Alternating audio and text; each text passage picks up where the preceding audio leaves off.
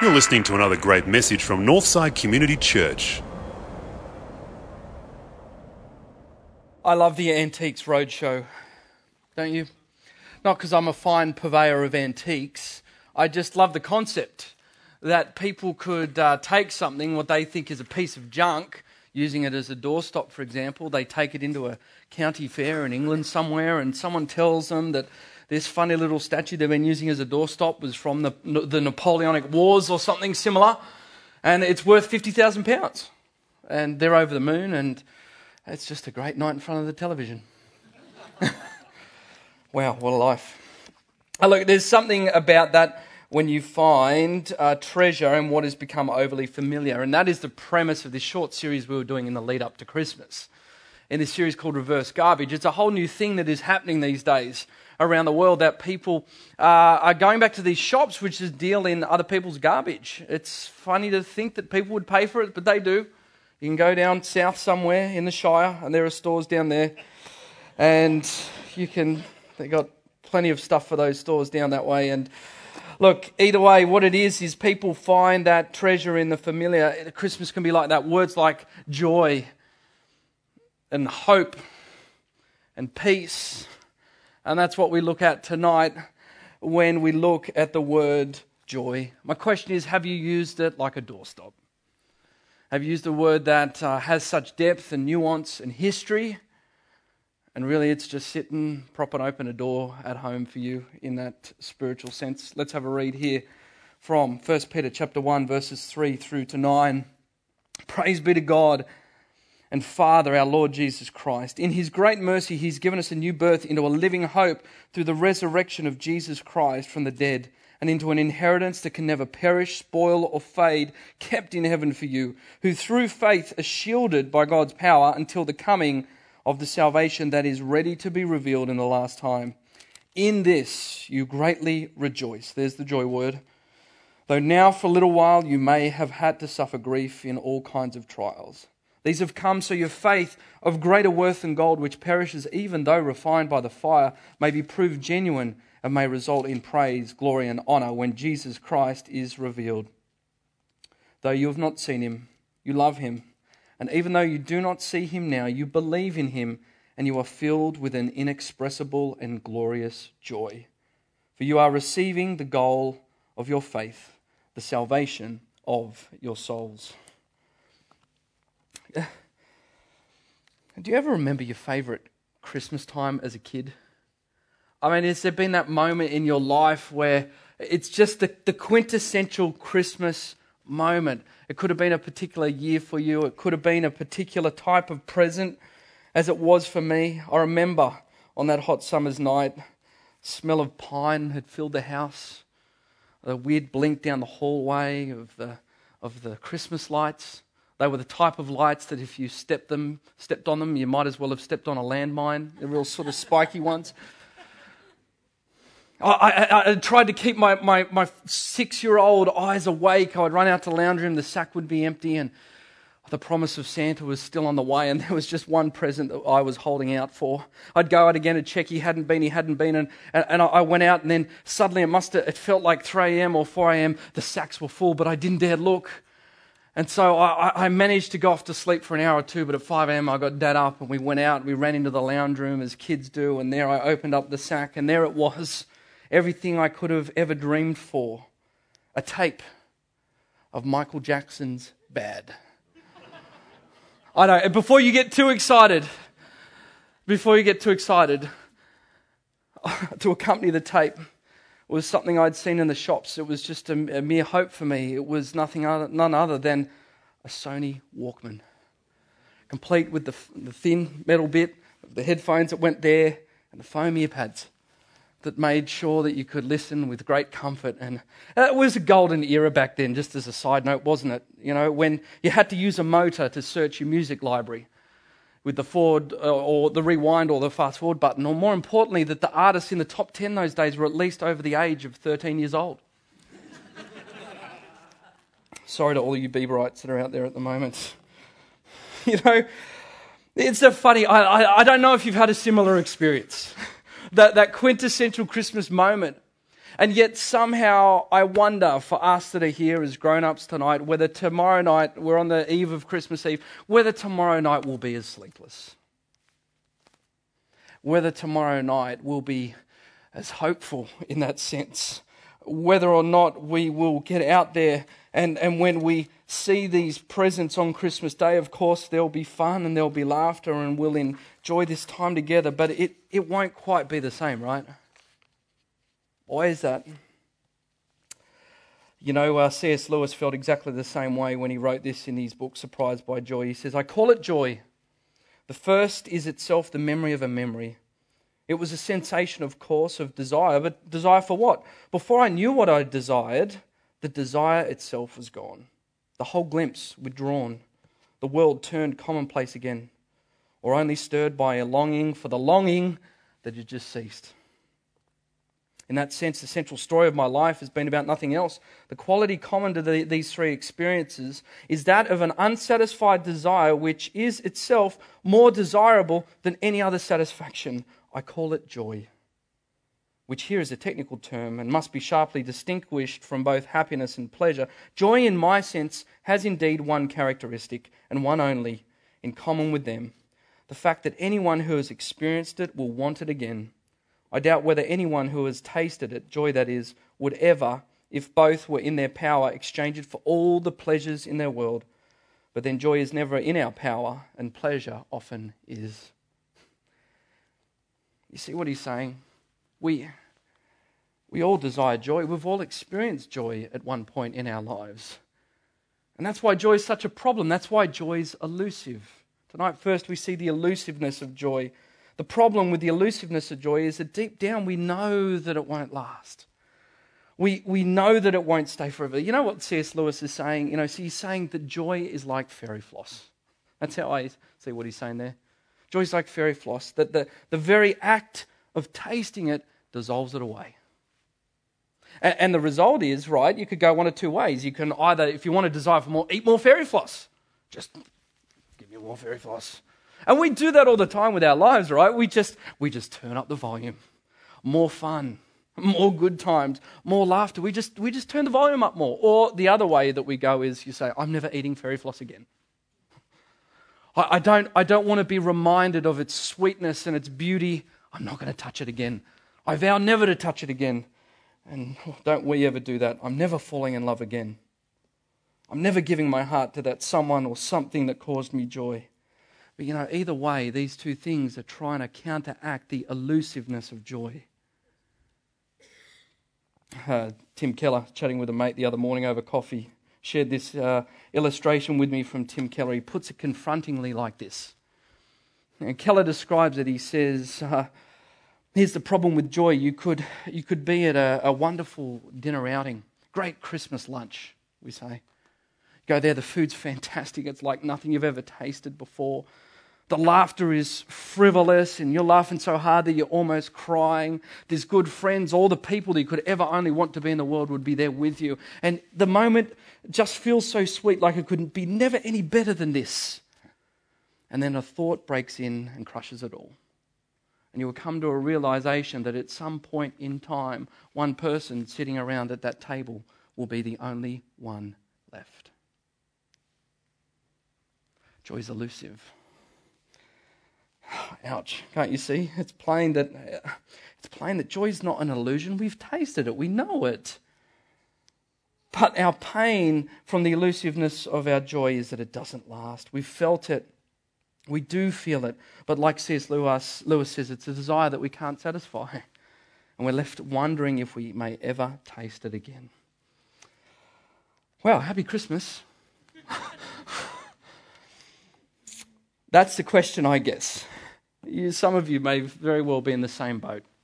You may be feeling the same pains, pains this Christmas. Let's be real, we're all grown up, where there may be family members that we're not reconciled with. There may be things that are not right. We, there may be memories of memories that we could wish we can only go back to, and we are left wondering how can we ever be constantly joyful? That's the elusiveness. And then, of course, we see the uniqueness of Christian joy. Verse 6 In this you greatly rejoice, though now for a little while you may have to have had to suffer grief in all kinds of trials. You see, what Peter's saying there in this passage is he's saying for the Christian, it's possible to be joyful at exactly the same time that you're experiencing pain and suffering in your life. Exactly the same time.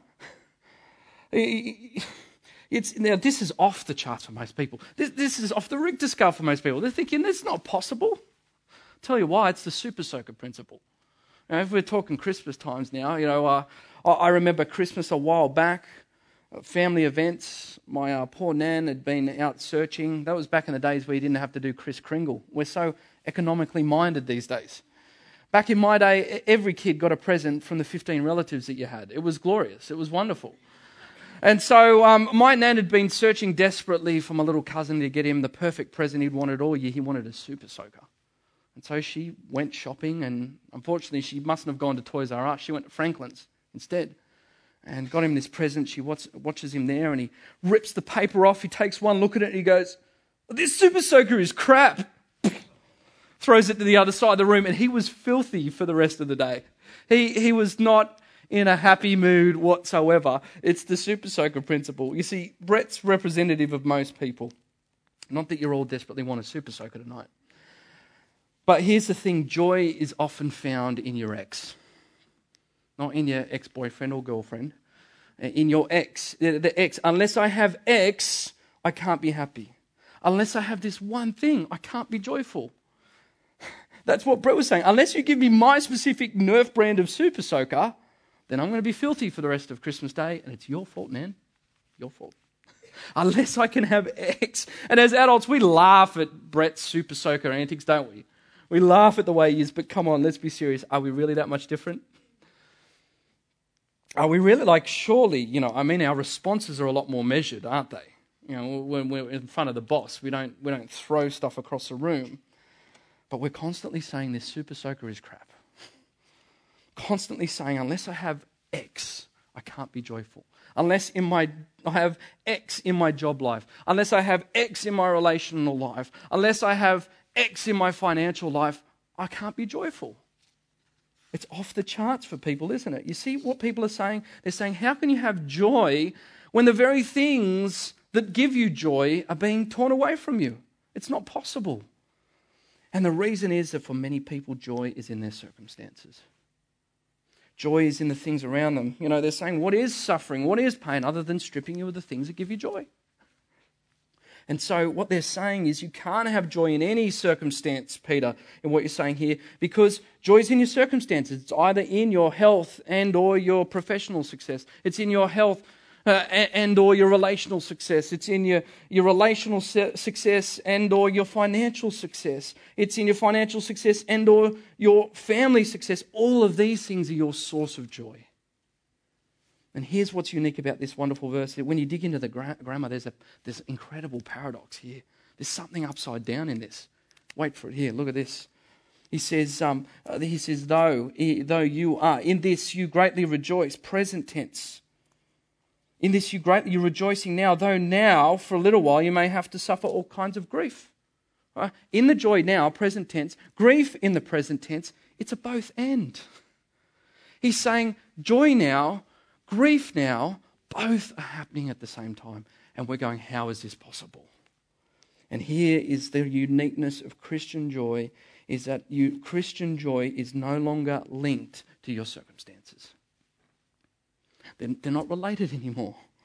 It's not, not the same anymore. How? Well, finally, we go from the uniqueness to the source of joy. What is the source of joy? Look, here's the thing. If I was getting a new Walkman on Tuesday, would, would I have a sleepless night tomorrow? Actually, I might. Actually, if Sony bought back the Walkman, that would be pretty exciting. But for the purposes of the illustration, would, would I have a sleepless night? No. Walkmans are outdated. They're inferior. Michael Jackson's dead. Um, it's, the era is gone. We can't go back to the glory days of the 80s as much as I'd like to. But here's the thing not, not only has the object of my affection changed from Sony Walkmans to iPods, but the ability of that affection to fully satisfy me has changed. You see, a six year old can think that their whole world has just exploded with joy when they receive a Walkman. Do you think a 36 year old could? no. We have much bigger things like houses and cars, and if it was an Audi, now that's a different story. If was an Audi in Santa on Tuesday, you know, maybe we would get there close. But look, here's, here's the thing. Here's, here's the thing. If, if, if that's the case with kids, if we know, if you know that that's true of yourself, if you're with me tonight, how can you be sure that what you've anchored your affection to today in order to get your joy will A, remain constant, that that object won't change, and more importantly, that it will truly satisfy you when you've grown up in another 30 years' time? How can you be absolutely sure? You see, it was never about the Walkman. And here's why.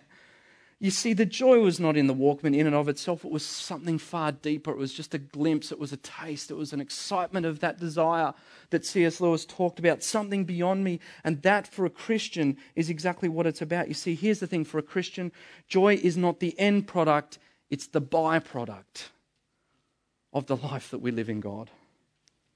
How I put it? I, I don't know maybe it's just me. Maybe I could be sick or something, but I, I, love the exhilaration of roller coasters. You know that feeling when you just go right over the top of that thing and you stare down what looks like certain death and your stomach comes back up through your mouth and you're tasting that Pluto pup that you've eaten about half an hour before. I love that exhilaration of roller coasters. And you know what? There'd be two ways for me to chase that um, Pluto pup in the mouth type feeling this week. Two ways. I, I, I could go up to Warner Brothers Movie World and get on the Superman ride again. Or I could jump off a cliff. Uh, you, see, bo- bo- both of them have the same end product. Both of them elicit the same uh, exhilarating Pluto pup in mouth feeling as you're going through that and as your acceleration gets faster and faster and faster. But here's the thing uh, one source of that feeling leads to safety, another one leads to ultimate destruction. And so, friends, what I'm saying is don't chase joy for joy's sake. It's, you have to chase the source of joy in that sense, and most preferably a roller coaster. Um, look, isn't that what this passage is saying? Look, the question you need to ask yourself tonight is how can I be assured that my present day source of joy is the roller coaster, is something that will lead me to safety in the long run? You know, how do I know that it's not harming me in the long run? How do I know that I've got the right source of joy? Look, the question, that's what this passage is saying, is the way you'll tell the litmus test is how are you relating to death? How are you relating to suffering? How are you relating to pain? Even now, is there a possibility of joy? If there is, then your joy has been uncoupled from your circumstances. And finally, you're seeing joy for what it really is. Listen to what Lewis says again in his conclusion with it all, he says, of joy, for that, after all, is what the story has mainly been about. To tell you the truth, the subject has lost nearly all interest for me since I became a Christian. I believe that the old stab, the old bittersweet, has come to me as often and as sharply since my conversion as at any time of my life whatever. But now I know that the experience, considered as a state of my own mind, had never had the kind of importance I once gave it. Joy was only valuable as a pointer to something other and outer. And while that other was in doubt, the point naturally loomed large in my thoughts. he who first sees it cries, Look! And the whole party gathers around and stares. But when we have found the road and are passing signposts every few miles, we shall not stop and stare. They'll encourage us, and we shall be grateful to the authority that set them up. But we shall not stop and stare, or not much not on this road, though their pillars are of silver and their lettering of gold, they lead us to heaven. You see what he's saying? he's saying you need to see all the good things in life you need to see, uh, you know, the, all, all, the beautiful lights that you've probably seen at Christmas time, all the things that are costing people an arm and a leg thanks to the electricity bills in our New South Wales government. Um, you need to see Christmas carols in the domain. You need to see all these wonderful things of Christmas, but see them for what they are, guys, not as the destination of joy, but as signposts. They're pointing to something deeper and something greater. What's that? Verse 3 into a living hope through the resurrection of Jesus Christ from the dead and into an inheritance that can never perish, spoil, or fade, kept in heaven for you. you know, an inheritance that will never perish, spoil, or fade, kept in heaven. What is that? You know, you know what that is? It's the ultimate Christmas dinner. It's, it, it's, it's a time and place where the, where the food couldn't get any better. It's, it's, it's a time and place in, in where the grief that, that, that you have experienced all of this lifetime has been transformed into a laughter that is so big and so hard, you've got tears running from your eyes. It, it's a place where all, all, all the pains of this life have, have just been dissolved into the good times that are around you, and you look around at the faces in the table around you, and though you've never known them on this side of heaven, they look more familiar to you, and you love them deeper than you could have loved your own child. And, and, and right at that moment, if it ever be possible, I'm using some license here, but if ever at that moment, uh, looking from the outside, your face begins to drop as you think that that cruel moment is going to creep back into this moment of joy. The Master himself puts his hand on your shoulder and he looks at you and he says, Child, don't be sad. This joy lasts forever.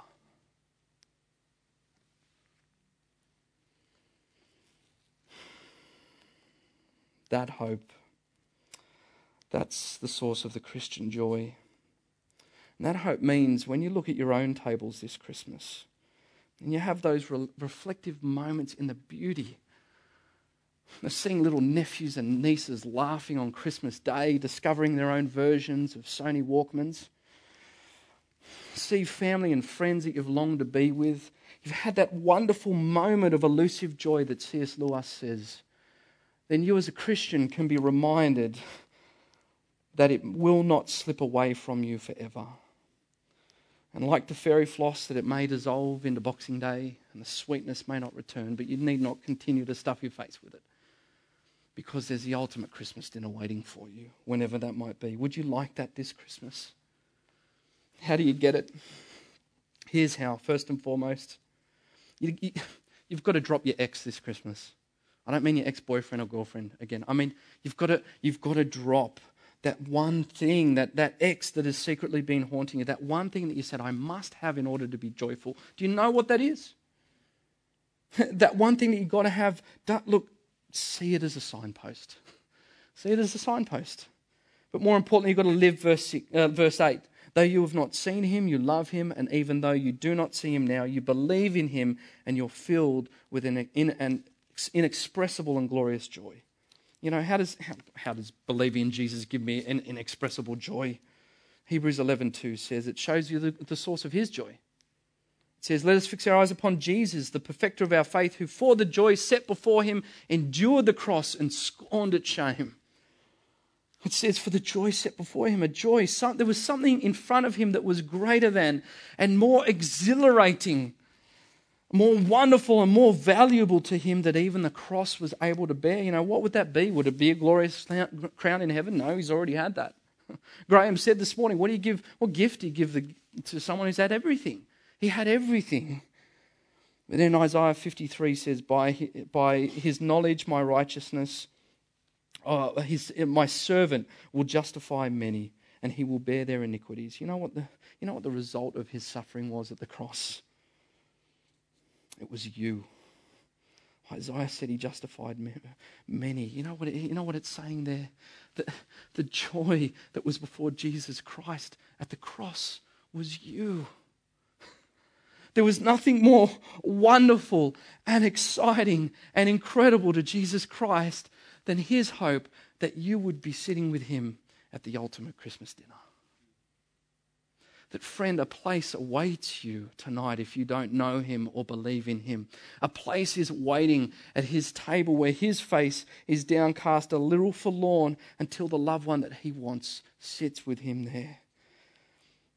Look, the joy, here's the thing the living joy that Jesus had was the thought of being with you forever. Does that move you? Does it even begin to shake you? Because here's what's going on. Here's how it works that know, knowing, knowing that you were Jesus' joy is the very thing that helps you make him your source of joy. The more you dwell upon that, and the more you move into that, you will have a joy that will last forever. And so, friends, joy, it's not mansions, it's not earthly glory, it's your shepherd, it's your brother, it's your king, it's your prince with open arms saying, Come to Christmas dinner, come to the table. And so, in knowing that you're his joy, that, that can be your true joy and nothing less. See it, love him, experience it this Christmas. You'll have a joy that lasts forever.